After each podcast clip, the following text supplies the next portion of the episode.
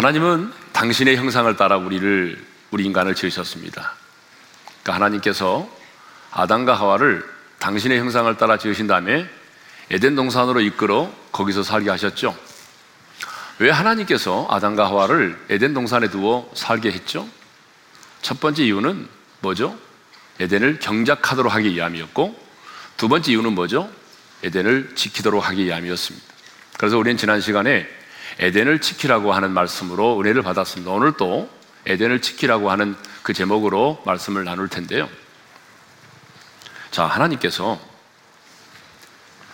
당신의 형상을 따라 지음받은 아담과 하와를 에덴 동산에 이끌어서 살게 하셨는데 그냥 살게 하신 것이 아닙니다. 한 몸을 이루어서 한 가정을 이루어 살게 하셨습니다. 그게 바로 창세기 2장 24절의 말씀이죠. 다 같이 읽겠습니다. 시작. 이러므로 남자가 부모를 떠나 그의 아내와 합하여 둘이 한 몸을 이룰지로다. 그냥 아담과 하와가 에덴 동산에서 그냥 사는 것이 아니라 한 몸을 이루어서 살게 하셨다는 것입니다. 연합하여 한 몸을 이루다라고 하는 말은 1차적인 의미는 이렇습니다. 성적인 관계를 맺어서 한 몸이 되게 하셨다. 그래서 가정을 이루게 하셨다는 거죠. 그 하나님께서 아담과 하와를 예덴 동산에 그냥 살게 하신 것이 아니라 한 몸을 이루어 한 가정으로 살게 하셨습니다. 그러므로 에덴을 지키라고 하는 이 말씀은 다른 말로 말하면 가정을 지키라는 말씀과 일맥상통한 것입니다. 그래서 오늘은 가정을 지키라고 하는 말씀에 포커스를 맞추면서 함께 은혜를 받고자 합니다. 가정은 하나님이 친히 세우시고 만드신 유일한 기관입니다. 하나님은 이 세상에 직접 학교를 세운다거나 국가를 만드시지도 않았습니다. 하나님 이 세상에 회사를 세우지도 않았습니다. 하나님이 친히 만드신 두 개의 기관이 있습니다. 그게 바로 가정과 교회입니다. 하나님이 친히 만든 두 개의 공동체가 바로 가정과 교회입니다. 그런데 이 교회와 가정은 그냥 만들어진 것이 아닙니다. 이 교회는 예수님의 옆구리가 터져서 피가 흘러 나옴으로 세워진 것이 교회이고, 가정은 아담의 갈비뼈가 아담의 옆구리가 터져서 그곳에서 갈비뼈를 치하여 가정이 탄생되었습니다. 그러니까 옆구리를 통해서 교회가 세워지고 가정이 세워졌다라고 하는 것은 그만큼 이 가정이 소중하다는 의미입니다. 가정은 우리가 사는 이 세상을 이 우리가 사는 이 세상에 가장 기본적인 단위입니다. 그렇기 때문에 여러분 가정이 무너지면 전체가 무너지는 거죠. 왜 로마가 무너졌습니까? 군사력이 없어서입니까? 힘이 없어서입니까? 아닙니다. 로마가 무너진 이유는 부패와 타락으로 인해서 가정이 무너졌기 때문입니다. 여러분, 왜 공산주의가 붕괴되었습니까? 노벨상 수상자인 솔제니치는 이런 말을 했습니다. 공산주의가 붕괴된 이유는 바로 가정과 교회를 과소평가했기 때문이다라고 말했습니다. 그렇습니다. 이 세상을 지탱하고 이 세상을 이루고 있는 가장 기본적인 단위가 가정입니다. 그러니까 가정이 무너지면 무너지는 거죠. 자, 하나님이 세우신 두 공동체가 교회와 가정이기 때문에 사탄의 공격 목표도 정해져 있습니다. 교회와 가정입니다. 여러분 이걸 분명히 아셔야 됩니다. 사탄의 공격 목표는 언제나 가정과 교회에 있다는 것이죠. 사탄의 공격 목표는 돈이 아닙니다. 여러분 사탄의 공격 목표는 상처가 아니에요. 낮은 자존감이 아닙니다. 출세와 성공이 아니에요. 사탄이 노리는 것은 그 돈 때문에 가정을 무너뜨리는 거죠. 사탄이 노리는 것은 여러분 안에 있는 상처와 그 낮은 자존감, 그리고 출세와 성공을 통해서 여러분의 가정을 무너뜨리기 위한 도구이지, 여러분, 사탄의 공격 목표는 직접 돈이 아니에요. 사탄의 공격 목표는 여러분의 가정입니다. 그래서인지 오늘 참 깨어진 가정들이 너무나 많이 있습니다. 찬양과 감사보다는 한숨과 단식이 떠나지 않는 가정들이 너무나 많습니다. 이 땅의 작은 에덴 동산이 되어야 될 이 가정이 왜 지옥과 같은 이런 비참한 가정이 되었을까요? 아름답고 행복해야 될 이 가정이 여러분 왜 한숨과 눈물의 골짜기가 되었을까요? 그 이유는 가정을 지키지 못했기 때문이죠. 결혼을 해서 가정만 이루려고 하지 가정을 지키는 데는 소홀했다는 말입니다. 그러니까 요즘에 제가 주례를 하면서 가장 많이 하는 얘기 중에 하나가 이겁니다. 결혼해서 가정을 이루는 것도 중요하지만 더 어쩌면 중요한 것은 가정을 지키는 것이다. 너희가 결혼해서 한 가정을 이루면 이제 오늘부터 너희 가정을 향한 사탄의 공격이 시작되는데 중요한 것은 어떻게 내 가정을 지켜야 될지, 내가 어떻게 우리의 가정을 지켜야 될지 이것에 대한 노력이 없다는 거죠. 여러분, 가정을 갖는 것도 중요하지만 가정을 지키는 것은 더 중요합니다. 그러면 우리는 어떻게 이제 가정을 지켜야 할까요? 아니, 우리 가정을 무너뜨리기 위한 사탄의 공격을 어떻게 이겨낼 수 있을까요? 오늘은 두 가지를 생각해 보고자 합니다. 사탄의 공격으로부터 우리 가정을 지키기 위해서는 우리 가정이 하나님께 이끌림을 받는 가정이 되어야 한다는 것입니다. 자, 오늘 본문을 보게 되면요.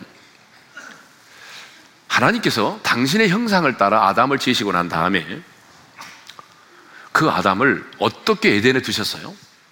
자, 오늘 보면 15절을 다시 한번 읽겠습니다. 시작. 여호와 하나님이 그 사람을 이끌어 에덴 동산에 두어 그것을 경작하며 지키게 하시고 거기 뭐라고 되어 있어요? 이끌어 두셨다는 말이 나오죠. 그러니까 당신의 형상대로 지음받은 아담을 하나님께서 이끌어 에덴 동산에 두어 살게 하셨습니다. 여러분, 하나님은 아담을 지은 다음에 짐승을 끌어오듯이 여러분, 나귀와 소를 끌어오듯이 아담을 끌어서 에덴 동산에 두지 않았다는 거죠. 또 하나님이 아담의 갈비뼈를 치해서 하와를 만든 다음에 그 하와를 아담에게로 어떻게 인도했죠?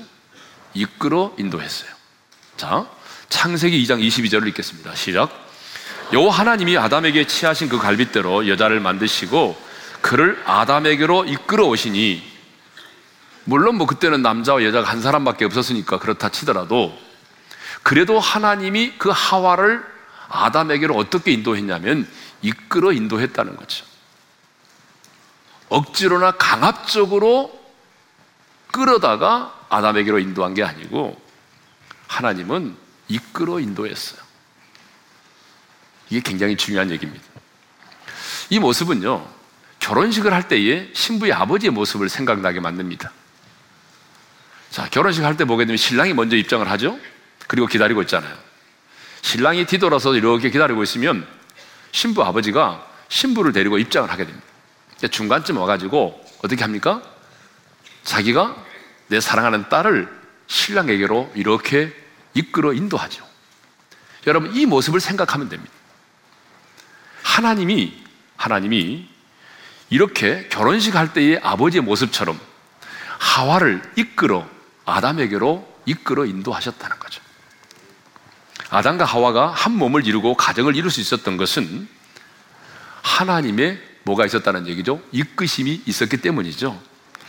하나님이 이끌지 않았다고 한다면, 하나님의 이끄심이 없었다고 한다면, 여러분, 아담과 하와는 만날 수 없었고, 가정을 이룰 수가 없었습니다.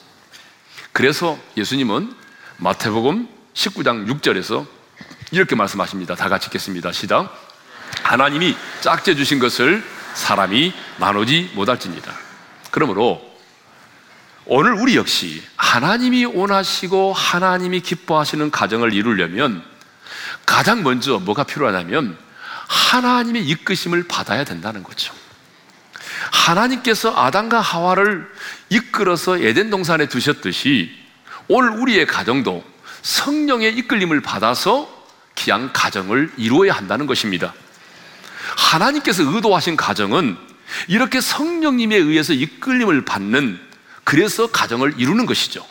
다른 말로 말하면 우리의 가정은 우연히가 아니라 하나님의 섭리와 경륜 속에 이루어진 그 만남을 통해서 이루어져야 된다는 것입니다.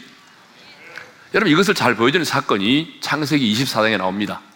아브라함의 아들 이삭이 아내 리브가를 만나는 사건이죠. 아브라함은 자기 아들 이삭을 장가를 보낼 때에 그의 아내를 가난 여자에게서 취하고 싶지 않았어요. 그래서 어떻게 했냐면 하나님의 인도로 하심을 받고 싶었어요. 하나님의 이끄심을 따라서 자기 아들의 아내를 며느리죠. 며느리를 취하고 싶었어요. 그래서 자기가 가장 신뢰하는 종을 불렀습니다. 종을 부른 다음에 미션을 줬어요. 그 내용이 뭐냐 그러면 너는 내 고향, 내 족속에게로 가서 내 아들 이삭을 위하여 아내를 택하라. 그런 미션이 주어졌어요. 그래서 그 충성된 종은 아브라함의 고향으로 갔습니다. 근데 아브라함의 고향으로 가서 그냥 사람들 지나가게 하고 선발대 하는 것처럼 그렇게 해서 이삭의 아내를 취한 게 아니고요. 하나님 앞에 기도를 했습니다. 무슨 기도를 하냐면 이런 기도를 합니다. 하나님, 제가 이삭의 아내를 이제 선택을 해서 데리고 가야 되는데 여기 우물가에 많은 여인들이 물을 길러 오는데 이 물을 길러 오는 여인 중에 내게 물을 주고 그리고 낙타에게까지 수고롭지만 여러분의 물을 길러서 낙타에까지 물을 마시게 하는 자가 있다면 그 여인이 있다면 나는 그 여인을 바로 우리 종의 우리 주인의 아들의 이삭의 아내가 될 사람인 줄로 믿겠습니다. 이렇게 기도를 했어요.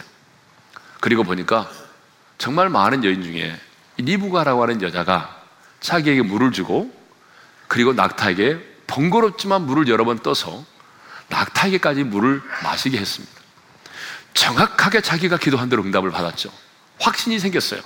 그리고 그 집에 찾아가서 내가 어떤 사람인지를 말하고 어떻게 하나님이 역사하셨는지에 대해서 말하게 됩니다. 근데 이 리브가는 누구냐면 아브라함의 동생 나홀의 아내 밀가의 아들 부두엘의 소생이었습니다. 그들은 이 종의 얘기를 듣고 하나님의 그 응답을 그 하나 간증을 듣고 하나님의 응답을 부인할 수가 없었습니다. 그래서 이제 그 어, 리브가를 떠나 보냅니다. 리브가는 여러분 그 종을 따라서 고향 친척을 떠나서 이제 이삭을 만나기 위해서 떠나게 됩니다. 그런데 리브가가 도착할 무렵에 이 아브라함의 아들 이삭은 뭐 하고 있었냐는 거예요. 이게 중요합니다. 남자들 잘 들으세요. 지금부터. 이 이삭이 뭘 하고 있었냐는 거예요. 지금 종이 자기 아내를 선택하기 위해서 머나먼 길을 떠났어요. 언제 올지 몰라요. 그때에 예? 이 이삭이 뭘 하고 있었냐는 거예요. 바다 낚시 갔어요? 아니면 캬바레 갔어요? 뭐 하고 있었어요?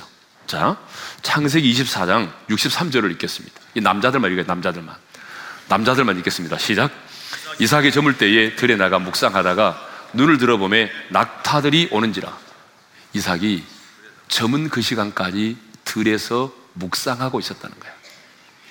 그때 이삭의 마음이 어떤 마음이냐면 어머니가 돌아가셨거든요. 어머니에 대한 아픈 마음, 그 마음을 추스리기 위해서 들에 나가서 오랜 시간 동안 내 아내, 미지의 내 아내가 누구일지 지금 내 아내를 택하러 갔는데 하나님 가장 합당한 사람을 만나게 해주십시오. 오랜 시간 기도하고 있었다는 얘기죠.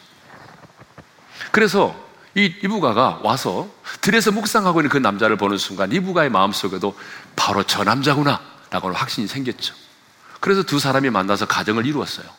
자, 이삭과 리브가, 리브가와 이삭의 만남은 전적으로 하나님의 이끄심에 의해서 이루어졌습니다. 근데 중요한 것은 우리가 하나님의 이끄심을 받아서 가정을 이루어야 되는데 중요한 게 있습니다.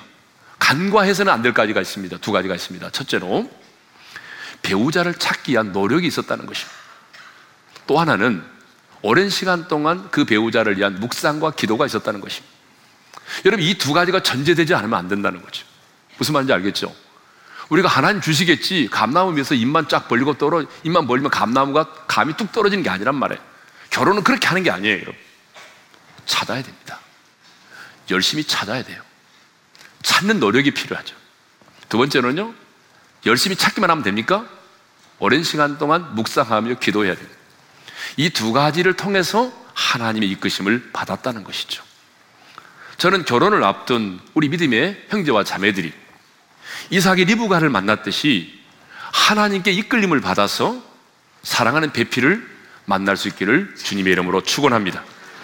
그런데 오늘 너무나 많은 우리 믿음의 형제와 자매들이 성령의 이끌리심을 받아서 따르기보다는 외모에 이끌리고 남자들은 외모에 이끌리고 여자들은 돈에 이끌려서 가정을 이룬다는 거죠. 그러다 보니까 행복해야 될 이 가정 생활이 행복하지 못하고 불행으로 끝나는 경우들이 너무나 많이 있습니다. 저는 정말 우리 오륜의 이 믿음의 아들과 딸들이 아브람과 하와의 만남처럼 이삭과 리브가의 만남처럼 하나님의 이끄심을 따라서 인생의 배우자를 만날 수 있기를 다시 한번 주님의 이름으로 축원합니다. 최초의 가정을 파괴했던 사탄은 지금도 여러분의 가정을 파괴하기 위해서 수단과 방법을 가리지 않고 공격을 하고 있습니다. 그러므로 우리는 하나님의 이끄심을 따라서 우리의 가정을 이루어야 되겠지만 가정을 이루고 난 다음에도 끊임없이 성령의 음성을 듣고 성령의 인도하심을 받으면서 성령의 이끌림을 받는 가정이 되어야 한다는 것입니다. 근데 어떤 가정을 보게 되면 처음 만남은 하나님의 이끌림에 의해서 첫 가정을 이루었는데 가정을 이루고 난 다음에는 성령의 이끌림을 받지 않더란 말이에요. 당장 눈앞에 있는 돈의 이끌림을 받고 당장 눈앞에 있는 출세와 성공의 이끌림을 받다 보니까 사탄의 공격으로부터 어때요? 이겨낼 수가 없는 거예요. 성령의 인도하심을 받아야 사탄의 공격을 이겨낼 수 있는데 당장 눈앞에 보이는 돈과 출세와 성공이라고 하는 것에 이끌리다 보니까 여러분 사탄의 공격을 이겨내지 못하고 그래서 가정들이 무너지고 있는 것입니다. 자, 에덴을 지키는 것은 가정을 지키는 것이고 가정을 지키는 첫 번째는 뭐라고 그랬어요? 하나님께 이끌림을 받는 것이다. 아멘. 아멘이죠? 예, 두 번째. 두 번째는 우리 가정을 지키려면 어떻게 해야 되느냐 하면 가정을 허무는 작은 여우를 잡아야 됩니다. 한번 따라서 합시다. 작은 여우를 잡자. 예. 이 작은 여우를 잡아야 돼요. 그게 가정을 지키는 것입니다. 아가서에 보게 되면 가정을 허무는 작은 여우가 등장을 하죠. 아가서 2장 15절입니다. 다 같이요. 우리를 위하여 여우, 곧 포도원을 허는 작은 여우를 잡으라. 이 말은 누가 한 말이냐면 솔로몬 왕이 술라미 여인에게 사랑을 고백했을 때에 그 사랑의 고백을 받은 술라미 여인이 솔로몬 왕에게 부탁하면서 하는 말입니다. 그 부탁하면서 하는 말이 뭐냐면 우리를 위하여 우리를 위하여 포도원을 허무는 여우 작은 여우를 잡자는 거예요. 잡으라는 거예요. 누구를 위하여? 우리를 위하여. 당신과 나를 위하여. 당신과 나와의 영원한 행복을 위하여. 당신과 나와의 사랑에 깨어지지 않고 영원한 행복을 위해서. 그것을 위해서는 반드시 작은 여우를 잡아야 된다는 거죠. 그럼 여기 나오는 포도원은 뭘 의미할까요? 여기 나오는 포도원은요, 아가서에 나오는 성경에서 말하는 포도원은 대부분 교회와 가정을 의미합니다. 그러니까 교회와 가정을 허무는 그 작은 여우를 잡으라는 거죠. 여러분 이 말은 무슨 말이죠? 이 세상에는 교회와 가정을 허무는 작은 여우가 있다는 얘기죠. 그렇죠? 있어요. 그러면 이 작은 여우가 하는 일이 뭐죠? 이 작은 여우가 하는 일이 뭐예요? 포도원을 허문다고 그랬잖아요. 허무는 일이에요. 허무는 일. 그런데 이 작은 여우가 이 포도원을 허물 때에 어떤 방법으로 허무느냐? 쓰나미와 같은 뭐 폭풍이라든가 아니면 뭐 대지진 이런 폭풍이라든가 이런 지진 같은 것들을 통해서 여러분 이 포도원을 쑥대밭으로 만드는 게 아니에요. 어떤 커다란 문제를 통해서 가정을 허물고 교회를 허무는 게 아니라는 거예요. 여러분 가정이 허물어진 사건 보세요. 다 작은 문제예요. 커다란 문제 없어요. 정말 작은 거예요. 그러니까 어떤 커다란 문제를 가지고 가정을 허무는 게 아니에요. 작은 여우잖아요. 슬며시 포도원의 울타리 안에 들어와서 뿌리를 캐넣어서 말라 비틀어지게 한다든지 줄기를 갉아먹게 한다든지 꽃잎을 떨어뜨린다든지 이런 방식으로 포도원을 망친다는 거죠. 그래서 원래 여우라고 하는 말은 히브리어로 슈알이라고 하는 말인데 쪼갠다, 나눈다는 그런 의미가 있어요. 여러분, 쪼개고 나누고 분열시키는 게 누구죠? 마귀죠. 그러니까 여기 작은 여우는 교회와 가정을 쪼개고 나누고 분열시키는 이 시대의 어둠의 세력 마귀를 가리키는 거예요. 이 작은 여우가 하는 일이에요. 그런데 그러면 이제 이 작은 여우가 포도원을 허무는 일을 하는데요. 언제 주로 활동하냐는 거죠. 언제? 여러분, 여우는 낮에도 활동하고 밤에도 활동합니다. 항상 활동하지만 올본문에 보게 되면 이 작은 여우가 주로 활동하는 시기가 있어요. 그때가 언제냐 그러면 아가서 2장 15절 하반절을 읽겠습니다. 시작. 우리의 포도원에 꽃이 피었습니다. 언제라고요? 포도원에 꽃이 피었다. 누구의 포도원? 우리의 포도원이. 이 말은 무슨 말이냐면 두 사람의 사랑이 절정에 달했을 때, 우리 가정의 행복이 절정에 이르렀을 때, 남들이 볼 때 우리 가정에 문제 없어요. 자식도 속썩이지 않아요? 부부 간의 사이도 문제 없어요. 이럴 때라는 거예요. 이럴 때에 작은 여우가 포도를 허문다는 거예요. 교회로 말하면 이런 거죠. 은혜스럽죠? 평안하죠? 성장하죠? 이럴 때. 예를 들면 우리 교회로 말하면 단열 세일의 기도에 끝났을 때. 그래서 은혜 받고 성도들이 성령 충만하고 와 너무 좋다 이렇게 말할 때 여러분 그 순간에 포도원을 허는 작은 여우가 슬며시 들어와서 포도원을 허무는 일을 한다는 거죠. 그러므로 여러분 우리가 영적인 긴장을 풀면 안 됩니다. 우리 가정에 문제 없다고. 우리 가정에 나와 내 남편과 내 아내 사이에 문제 없어. 우리 부부 사이에는 문제 없어. 자식도 문제 없어. 이렇게 생각되는 그 순간이 어쩌면 가장 위험한 순간이라는 거예요. 여러분 그 순간이 가장 위험한 순간이에요. 교회가 은혜스럽게 성장하는 순간이 평안할 때 그 순간이 어쩌면 가장 위험한 순간일 수도 있어요. 그러므로 여러분 가정이 평안할 때 교회가 은혜스러울 때 여러분 긴장을 풀지 말고 더 영적인 긴장에 줄을 붙잡고 여러분 깨어서 기도하셔야 됩니다. 그때가 중요해요. 네. 자, 그러면 이제 좀 더 구체적으로 우리가 포도원을 허무는 작은 여우에 대해서 한번 생각해 보도록 하겠습니다. 이 포도원을 허무는 작은 여우는 뭘까요? 좀 더 구체적으로 우리는 포도원을 허무는 작은 여우 하게 되면 여우 같은 미쓰리 이런 생각하죠. 근데 그게 아니에요. 이 포도원을 허무는 작은 여우는 밖에 있는 것이 아니라 내 안에 있어요. 첫째로 뭐냐면 외로움과 고독이라는 거예요. 뭐라고요?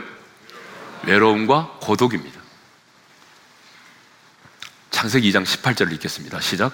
여 하나님이 이르시되 사람이 혼자 사는 것이 좋지 아니하니 내가 그를 위하여 돕는 배필을 지으리라 하시니라. 자, 하나님이요. 세상을 창조하시고 하나님 기뻐하셨습니다. 심히 좋았더라.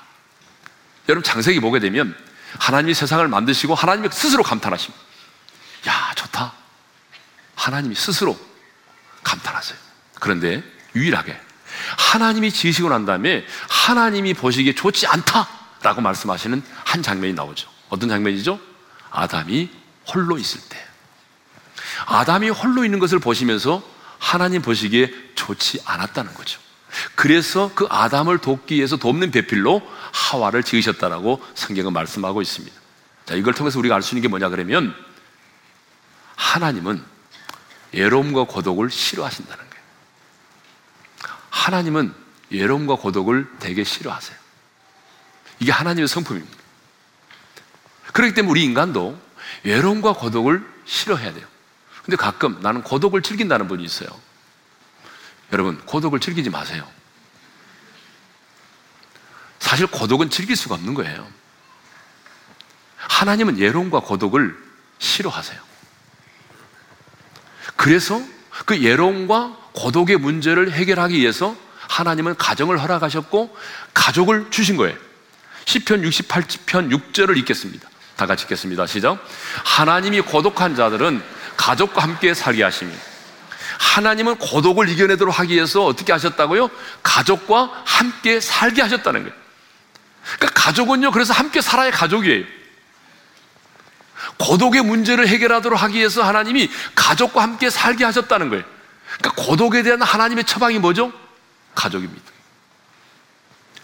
그러니까 이 고독에 대한 하나님의 처방이 뭐라고요? 가족이에요. 우리 안에는 예로움과 고독의 문제를 해결하도록 하기 위해서 하나님이 가정을 허락하시고 가족들과 함께 살게 하셨다는 거죠. 그런데 가정을 이루었지만 너무나 많은 사람들이 외로움과 고독 가운데 살고 있습니다. 왜냐하면 가족을 이루었지만, 가정을 이루었지만, 가족 간에 뭐가 없어요? 대화가 없어요. 대화가. 2013년 통계를 보면은 우리나라 부부 세 쌍 중에 한 쌍은 하루 평균 30분도 채 대화를 나누지 않는다고 합니다. 한번 물어보겠습니다. 솔직히 반응해 주세요. 우리 부부는 평균 하루에 1시간 이상, 1시간 이상 대화를 나눈다. 우리 부부는 1시간 이상 대화 나눈다. 손 들어보세요. 예. 네. 이 대화가 별로 없습니다. 그 대화를 나누라고 그러면 주로 많이 나오는 얘기들이 자녀 교육의 문제, 건강 문제, 이거 빼고 얘기하라고 하면 또할 얘기가 없어요. 예. 더 충격적인 것은요, 부모와 자녀의 하루 평균 대화 시간이 35초라는 거예요. 나 이게 눈이 의심스러웠어요, 내가. 정말인가? 또 자꾸 또 찾아봤는데, 그렇게 말하는 사람이 더 많더라고요. 부모와 자식 간의 대화가 하루에 35초 평균. 심각한 거죠. 할 얘기가 없다는 거죠. 주로 하는 얘기가 뭐예요? 일어나라, 밥 먹어라, 공부해라, 학교 갔다 왔니? 이거 벌써 35초도 안 걸려 이 정도는. 그래서 가족들이 모여서 우리 한번 얘기해보자 하는데 얘기가 안 되는 거죠. 얘들은요 열심히 인터넷 가지고 문자 보내고 게임하고 그렇습니다. 부모님들은요 드라마에 빠져 있어요. 우리나라는 드라마 공화국이잖아요. 주말 드라마, 주중 드라마, 아침 드라마, 저녁 드라마, 뭐 온갖 드라마예요. 부모는 드라마, 엄, 아이들은 인터넷 게임. 그러니까 만나도 다 고개 돌리고 다른 거 하고 있어요. 가정이라고 하는 게 잠만 자고 밥만 먹는 곳으로 변해가고 있습니다. 여러분 한 지붕 밑에 살아도 남남 같다는 생각이 들지 않아요? 이것이 이 시대의 비극입니다. 이것이 이 시대의 비극이에요, 지금. 그러므로 우리의 가정을 허무는 작은 요인, 외로움과 고독을 잡아야 됩니다.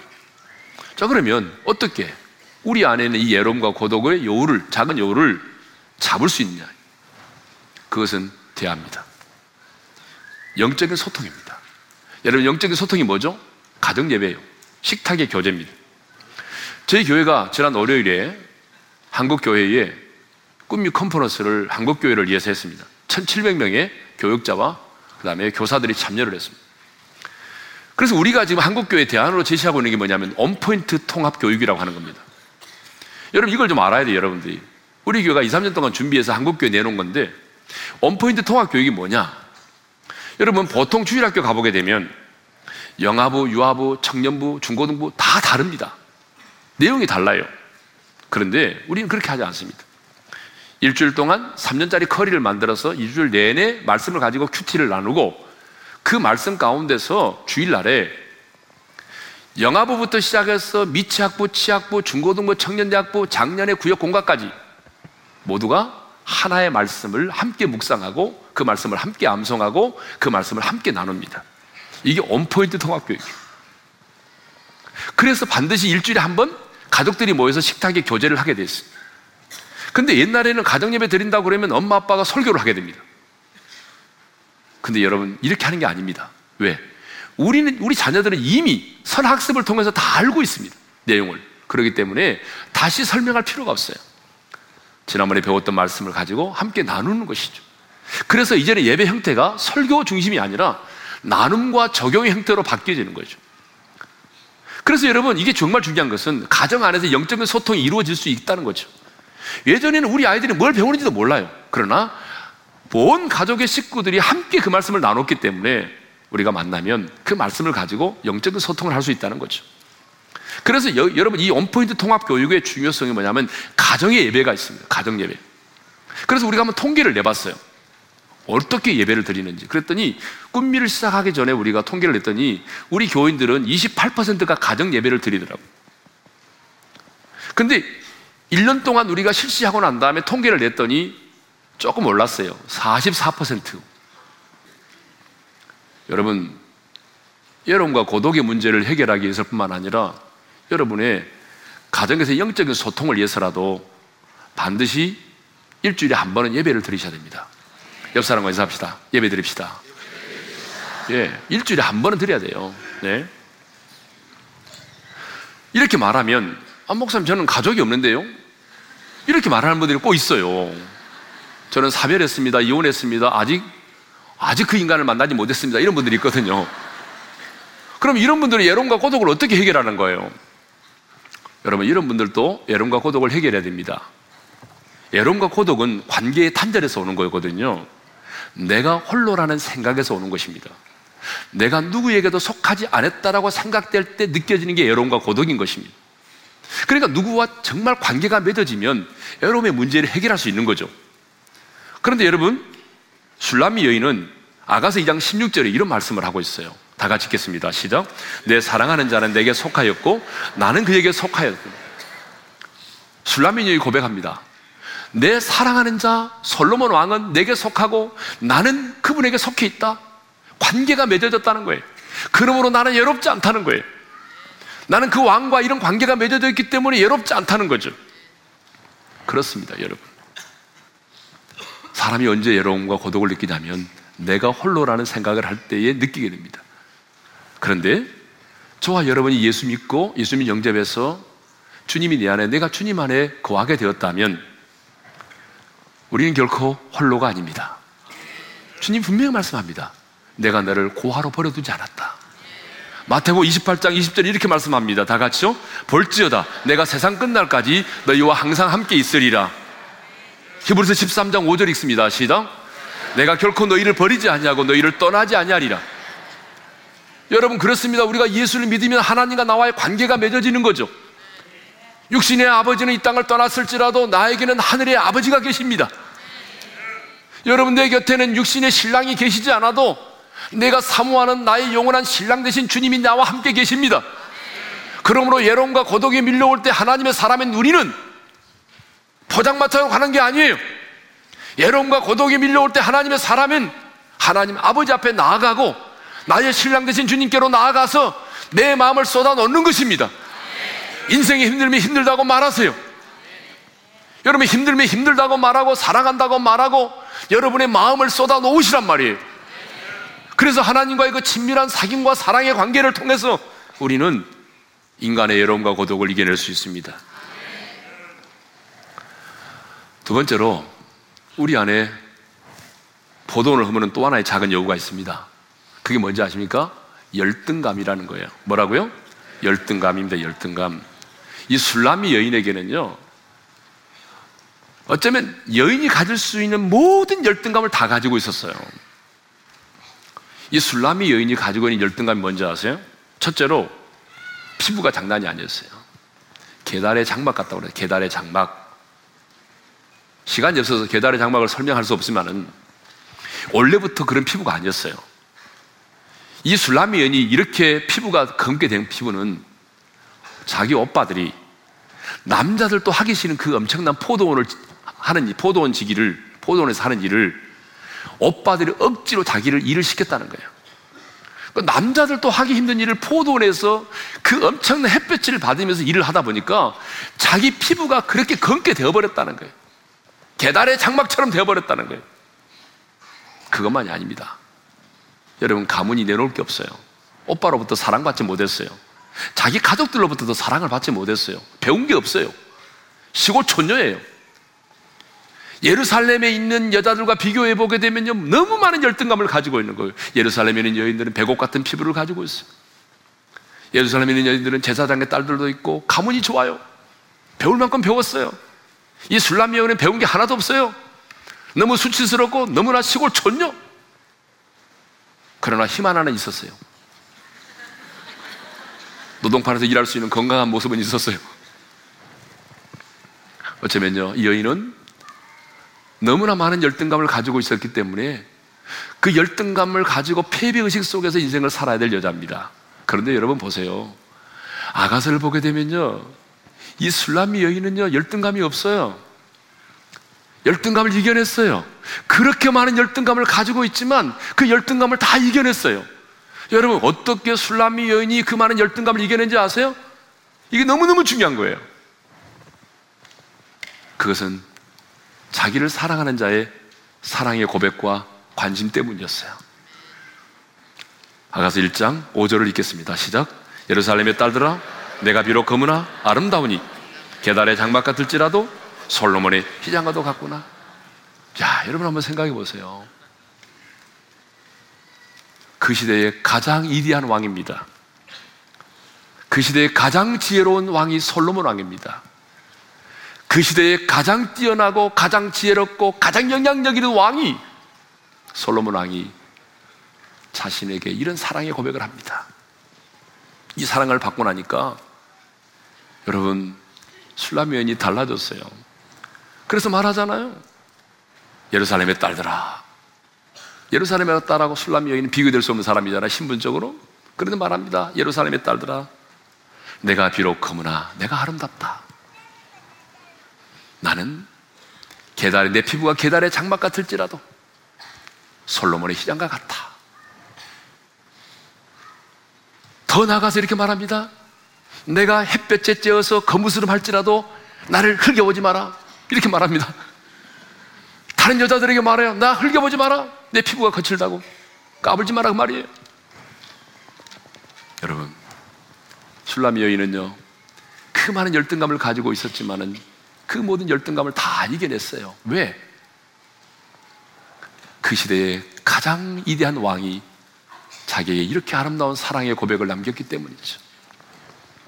여러분, 아가서를 보게 되면 술람 여인을 향한 그 솔로몬 왕의 아름다운 사랑의 고백의 내용으로 가득 차 있는데 대표적으로 몇 군절만 읽겠습니다. 아가서 1장 8절을 읽겠습니다. 시작. 여인 중에 어여쁜 자야. 하, 여러분 자기 남편으로부터 이런 고백을 들어보시면 손 들어보세요. 예, 감사해요.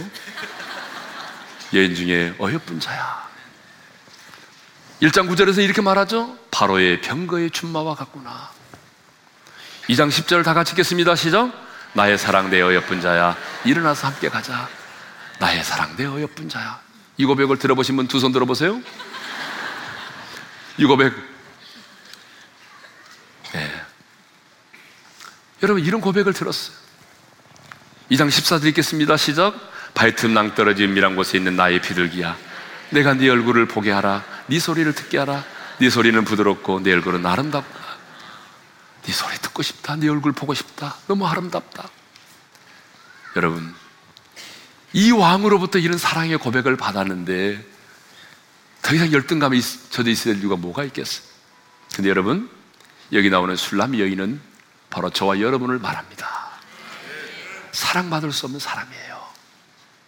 그리고 여기 나오는 솔로몬 왕은 우리의 영원한 신랑 대신 우리가 사모하는 주님이십니다. 그러므로 이 술람미 여인을 향한 솔로몬 왕의 이 사랑의 고백은 오늘 저와 여러분을 향한 주님의 사랑의 고백인 것입니다. 오늘 주님이 우리 한 사람 한 사람을 향해서 수많은 열등감을 가지고 살아가는 우리들을 향해서 이렇게 말씀합니다. 나의 사랑, 내 어여쁜 자야. 일어나 함께 가자. 너는 나의 사랑이야. 나는 나의 어여쁜 자야.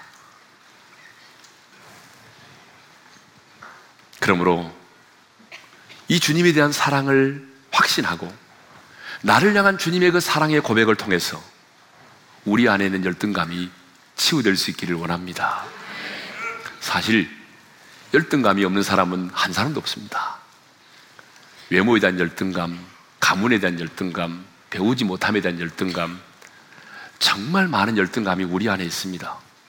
그런데 이 보이지 않는 열등감이 우리의 가정을 허무는 작은 여우라는 거예요.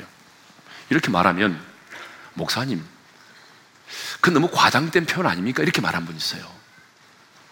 아니, 뭐 열등감이 있다고 가정이 허물어집니까? 이렇게 말한 분 있어요. 여러분 잘 보세요. 왜냐하면 열등감은 관계를 파괴시킵니다. 여러분 가정에서 일어나는 일 보세요. 들여다보게 되면 열등감 때문에 일어나는 일이 얼마나 많은지 아십니까? 목회도 해보니까 마찬가지입니까?